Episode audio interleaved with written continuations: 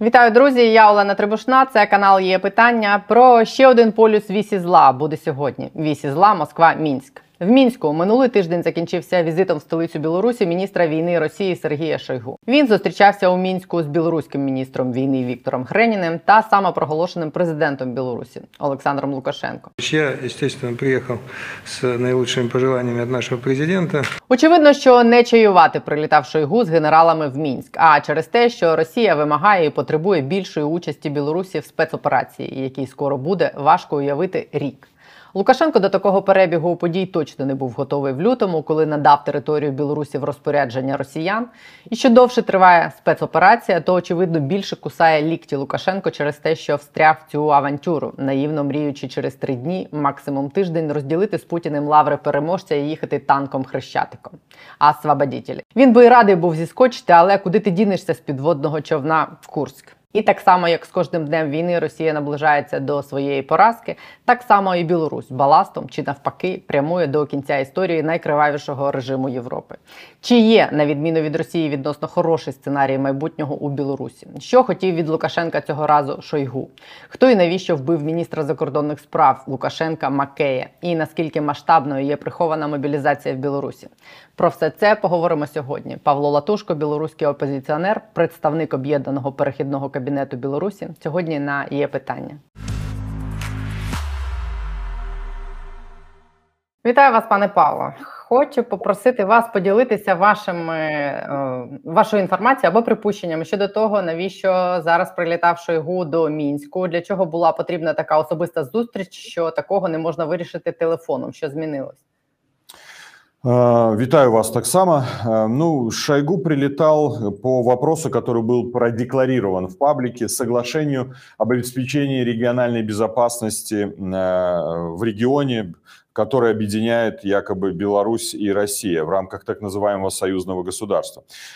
Понятно, что был подписан секретный протокол изменений в это соглашение, но я думаю, что с большой степенью уверенности, исходя из тех инсайдов, которые мы располагаем, можем предполагать, что главный вопрос, который был решен в ходе его визита в Минск, это вопрос дальнейшего формирования совместной группировки вооруженных сил России и Беларуси на территории Беларуси, вопрос управления этой группировкой. То бишь, не может быть два начальника, не может быть два командующих или главнокомандующих. Должен быть единый центр принятия решений. Понятно, что таким центром принятия решений, безусловно, будет Генштаб Вооруженных сил Российской Федерации.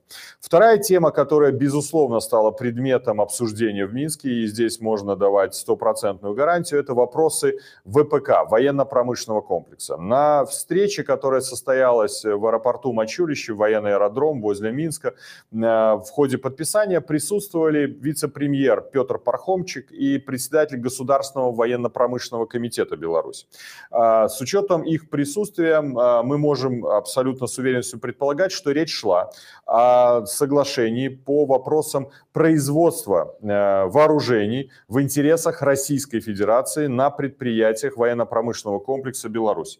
Какие это могут быть вооружения? И здесь, я думаю, что спектр этих вооружений прежде всего может касаться дальнейшего производства или организации уже массового производства дронов по иранским технологиям на территории Беларуси. И здесь давайте посмотрим, что тот же покойный Макей последний, фактически предпоследний свой визит совершил в Тегеран.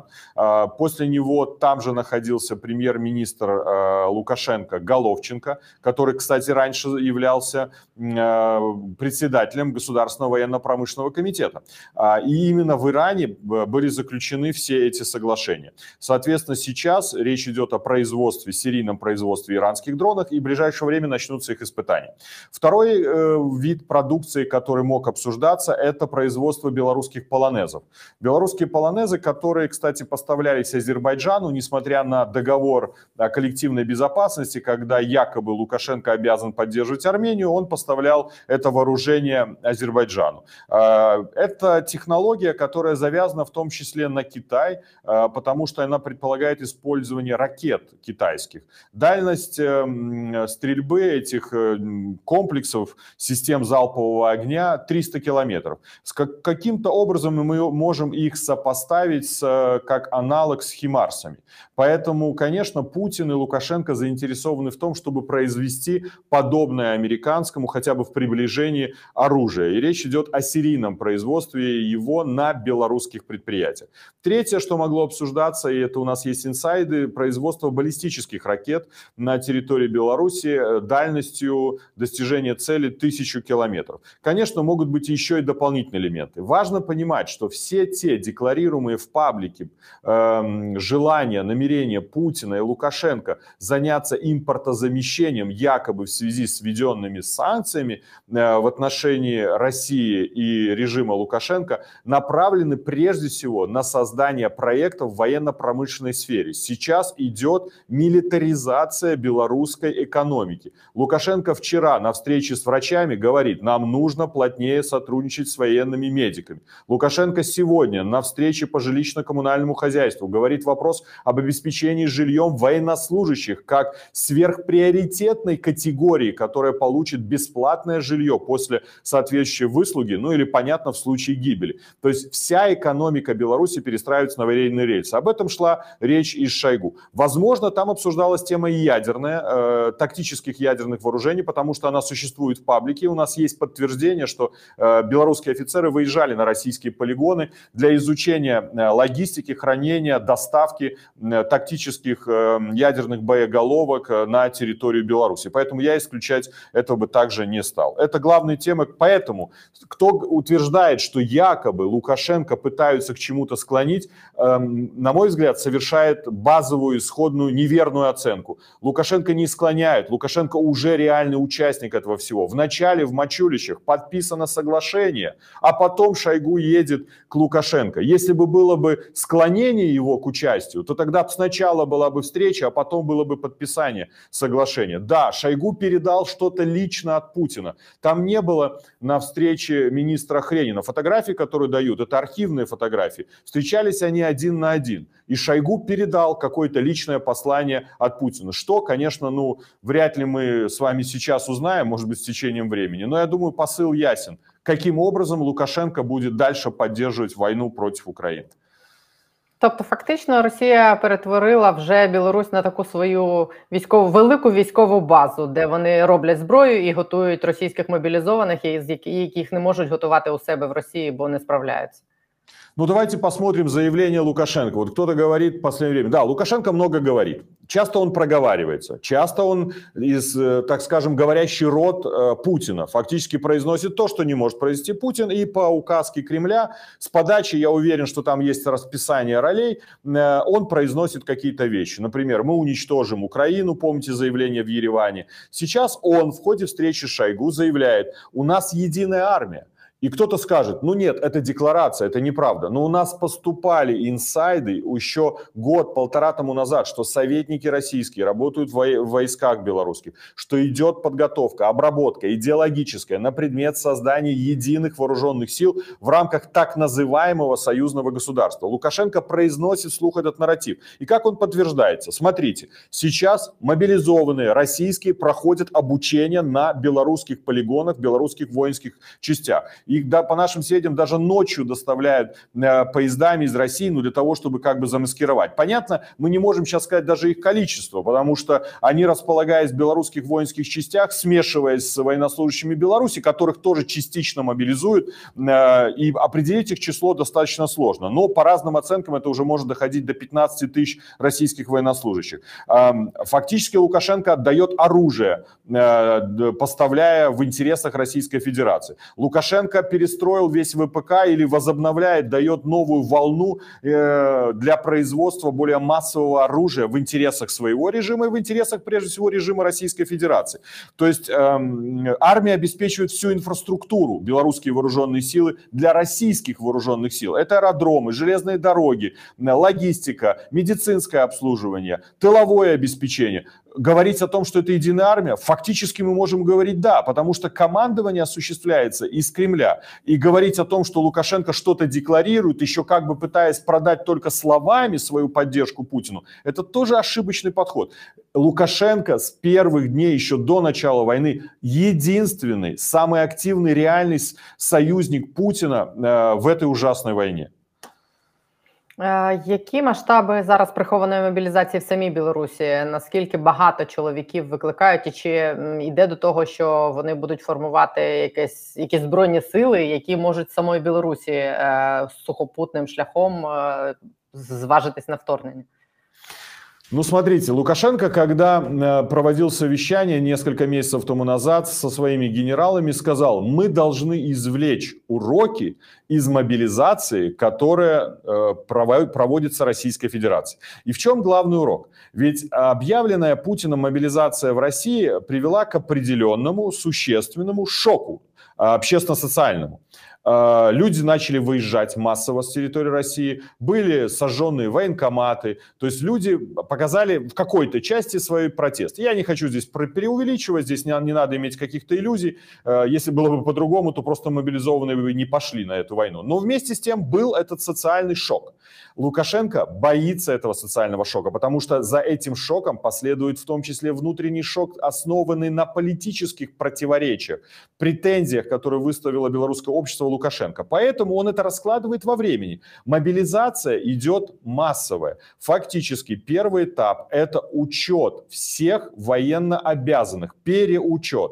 И даже все члены нашей команды получили повестки в Беларуси явиться в военкоматы. Звонят родителям, дедушкам, бабушкам. То есть мы понимаем, что это прошло по всей стране. И это будет завершено фактически до конца декабря. Частично мобилизованные, переучтенные, также направляются в вооруженные силы по особо востребованным специальностям. На краткосрочные сборы или на сборы, которые непонятно когда закончатся.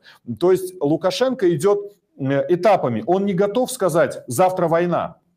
Он просто использует это время, когда на него никто не обращает внимания. Санкции вводятся в отношении Путина, весь Запад обращает внимание в отношении России. А Лукашенко в этом времени использует этот временной лаг, промежуток для того, чтобы лучше подготовиться к этой войне. И в этом является тоже стратегическая ошибка в оценке сегодняшней ситуации.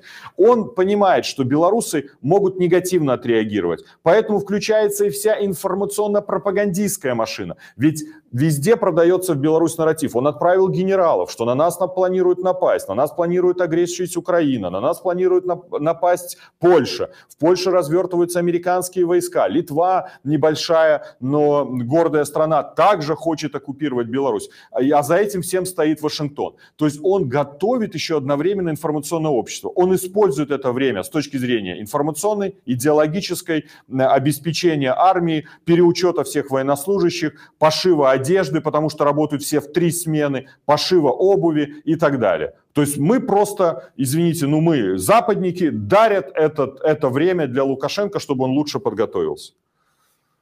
А як на це все реагує суспільство вже зараз? Чи є розуміння цього? І як відреагує воно, коли Лукашенко скаже, ну все, війна? Вы знаете, коммуницируя вот с белорусами, которые в Беларуси, это происходит каждый день, я не буду здесь просто придумывать какие-то истории, главное правило белоруса на сегодняшний день заключается в следующем. Ограничить все контакты, ни с кем не делиться своей точкой зрения, потому что кругом есть люди, какая-то часть населения, которые готовы тебя сдать правоохранительным органам, которые готовы на тебя написать донос. Доносители, к сожалению, появились в Беларуси еще в 2020 году, когда люди выходили на протесты и звонили в милицию, сдавали соседей. Поэтому главное правило белоруса – не делиться своей точкой зрения. Но при этом, получая вот срез информации, мы видим, что общество ж не поменяло свое мнение в отношении ни Лукашенко, ни в отношении войны. Конечно, чем дольше мы будем находиться под информационным прессингом со стороны российской пропаганды и режима Лукашенко, тем, к сожалению, это будет увеличивать количество тех людей, которые могут менять или начинать сомневаться в своей оценке войны в Украине или своего отношения к режиму Лукашенко. Ну а дальше я вам скажу. Например, мы говорим про санкции. Вот сегодня опубликованы данные. За 10 месяцев текущего года белорусский банковский сектор показал прибыль чистую прибыль 53%. То есть больше, чем в прошлом году на 53%. При этом с учетом инфляции это составляет 30%. То есть финансовая система устойчивая. Зарплаты платятся. Люди могут за что купить. И они начинают будут думать опять, а может быть Лукашенко не такой. Да, он там преступник, да, он плохой, но он же что-то гарантирует. То есть это тоже, и когда на Западе не заводится нарратив, что Лукашенко преступник, что он такой же соагрессор, что он также ответственен в убийствах людей, как внутри, так и на территории Украины. То есть создается такая иллюзия, что наш, простите, что так скажу, самый хитрый. А раз хитрый, значит умный, значит, может быть, и можно как-то с ним дальше сожительствовать, прошу прощения.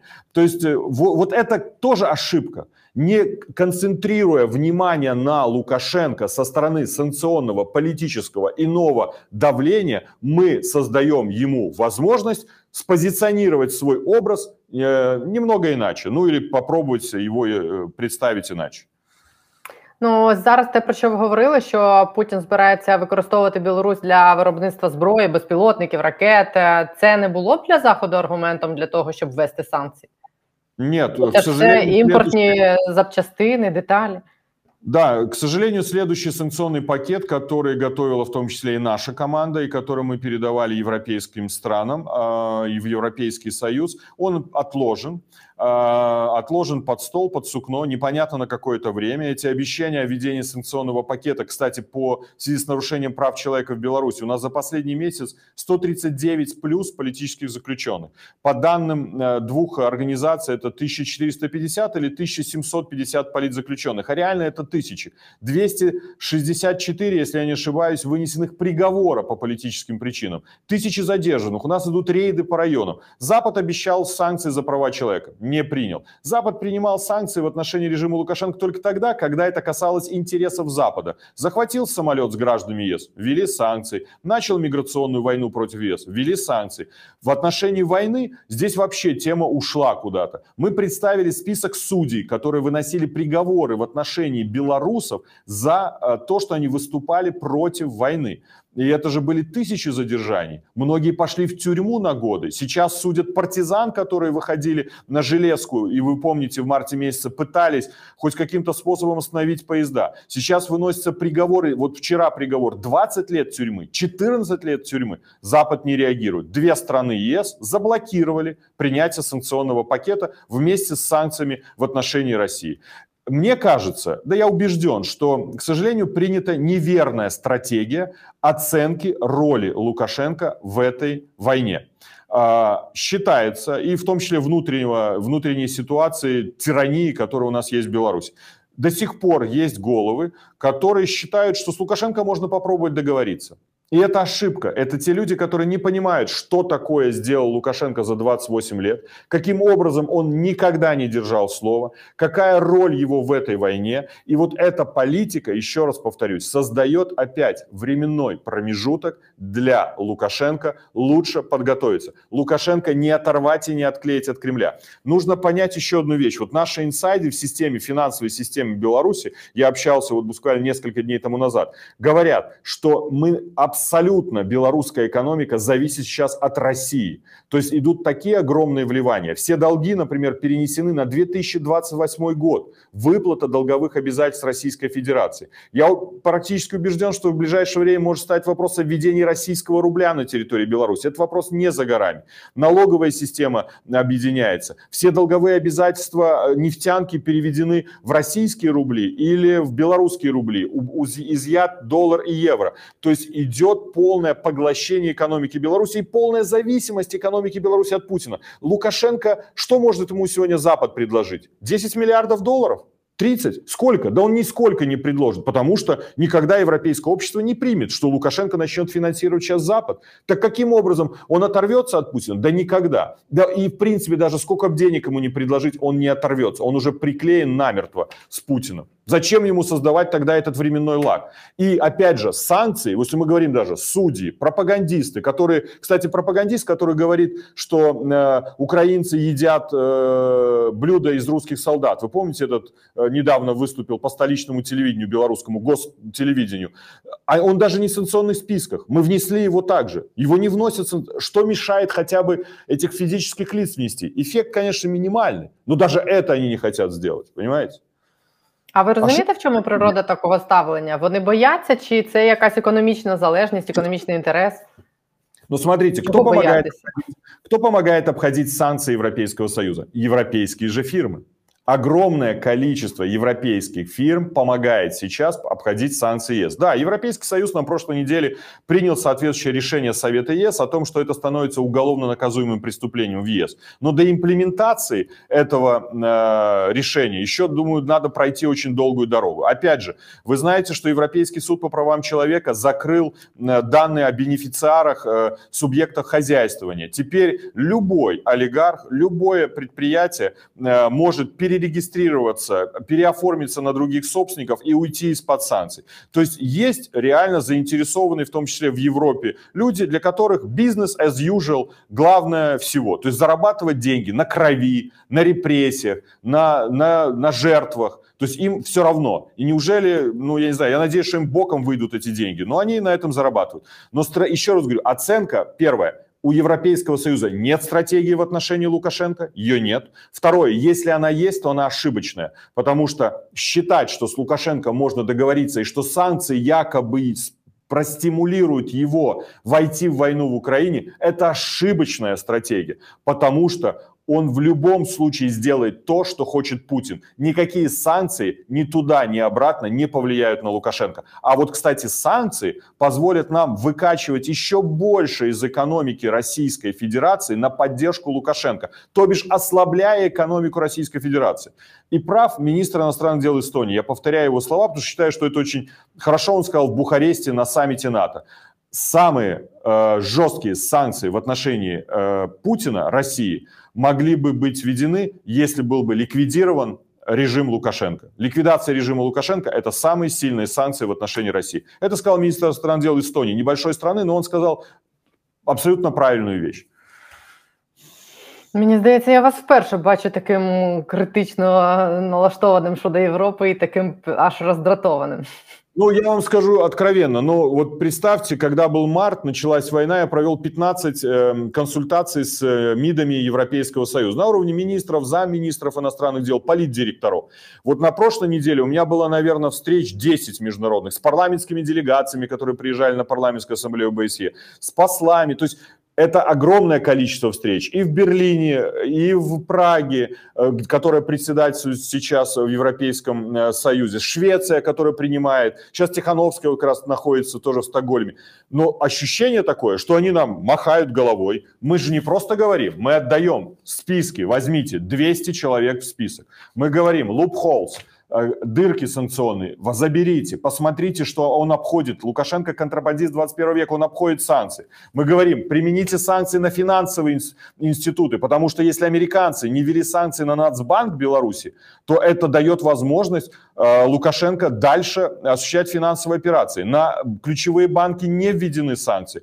То есть мы это все даем в документах. Команда же не просто словами говорит, она работает. Это группа юристов, это группа экономистов, это группа дипломатов, которые просто над этим корпят и субботу, и воскресенье.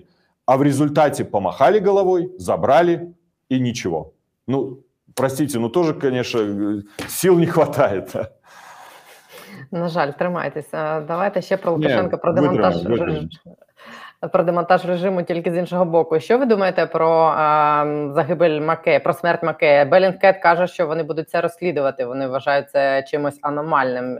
Можливо, ви про це щось таке знаєте чи думаєте? Ну, я комментировал уже эту ситуацию. Я не знаю, посмотрим, что Bellingcat'у удастся найти.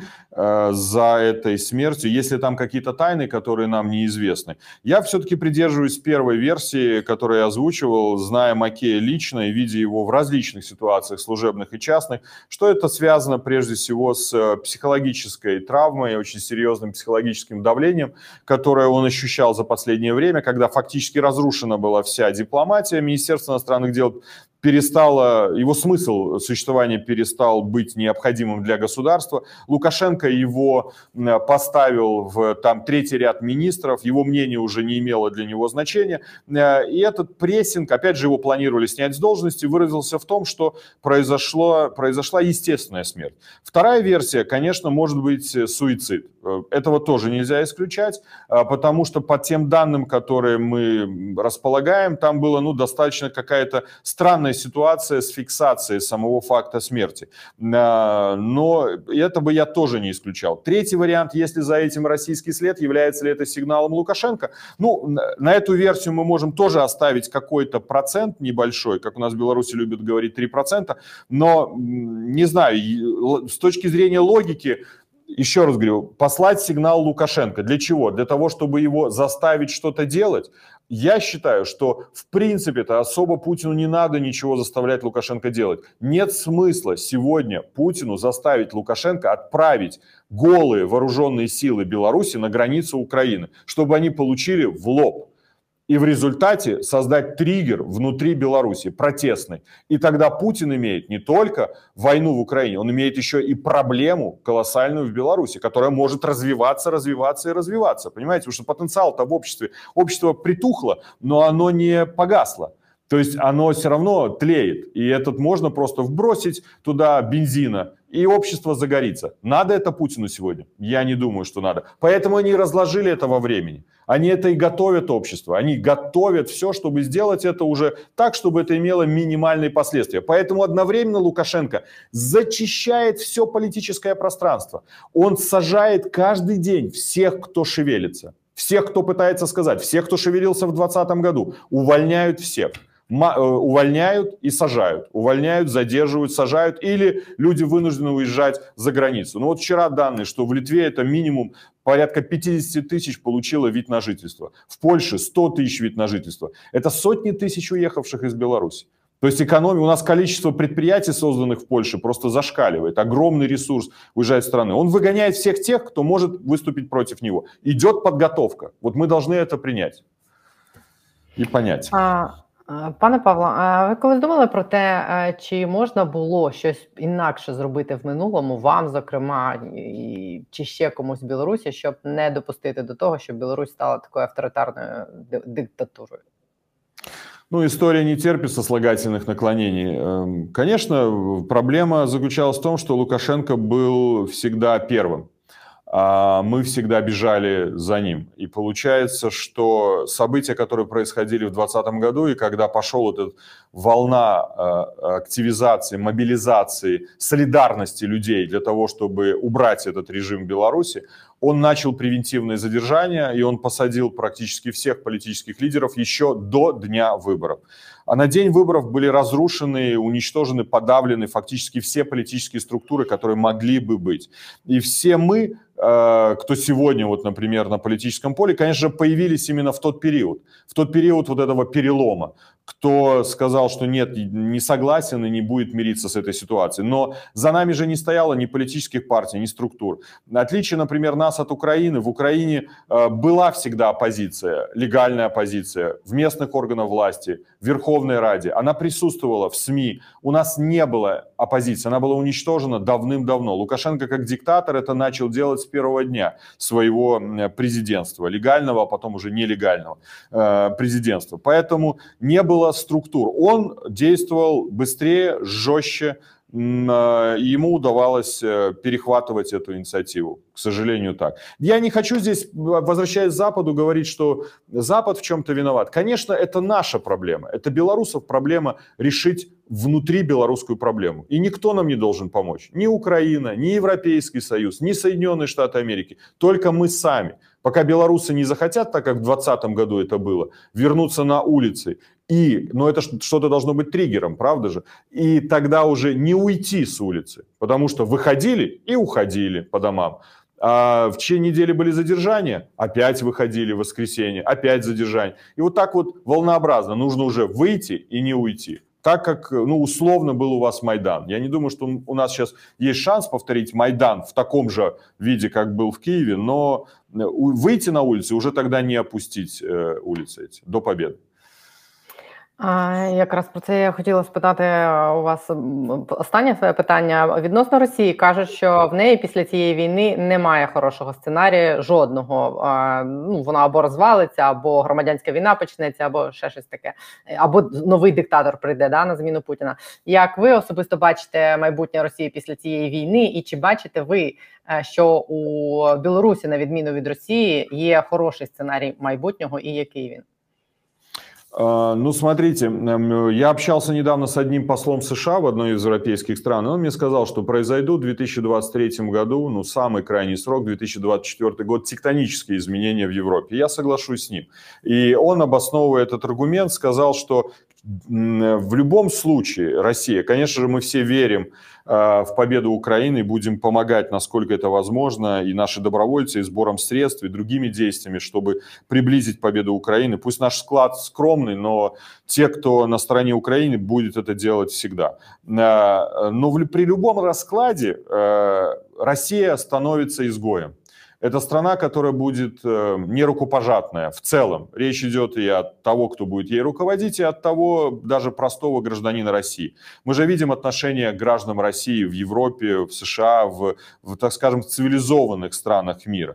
Поэтому деградация этой страны будет, безусловно, наступать поступательно или более активно. Все будет зависеть, конечно, от политики наших западных партнеров, которые, к сожалению, тоже, видите, бросают иногда такие слова: давайте, может, создадим гарантии безопасности, давайте, может быть, подумаем опять, как сесть за стол переговоров. Так вот, как раз-таки, если они говорят это про Путина, который, совершил такое количество преступлений, инициировал эту ужасную войну, что нам говорить тогда про Лукашенко? Да? С Лукашенко они тем более готовы садиться и разговаривать. И в этом как раз их проблема в восприятии. Но я убежден в том, что Россия будет изолирована, и это будет наступать экономическая, социальная, общественная деградация страны. Есть ли шанс у Беларуси? Да, у Беларуси есть не только шанс, у белорусов есть возможность, потому что белорусы не изменили свое отношение к режиму. Белорусы в большинстве своем против войны в Украине. Победа Украины в этой войне, приближение даже этой победы создает для нас возможность внутренних действий на территории Беларуси. И к этим действиям мы сейчас готовимся, системно готовимся. Насколько у нас есть сил, ресурсов, характера, мы готовимся. Мы не хотим никакого кровопролития. Мы считаем, что создание угрозы силой – это тоже сценарий, который может повлиять, например, при заключении мирного соглашения по итогам войны, если оно будет заключаться, на вопрос демилитаризации территории Беларуси, вывода российских войск с оккупированной сегодня территории Республики Беларусь. Деоккупация Беларуси – это наша задача. А за этим последуют и внутренние изменения. Я бажаю вам, щоб швидше відбувся якийсь той тригер, який дозволить запустити ці зміни в Білорусі. Дякую велике. Слава Україні! Героям слава, дякую вам за ваш час. Живе Білорусь! Живе вічно!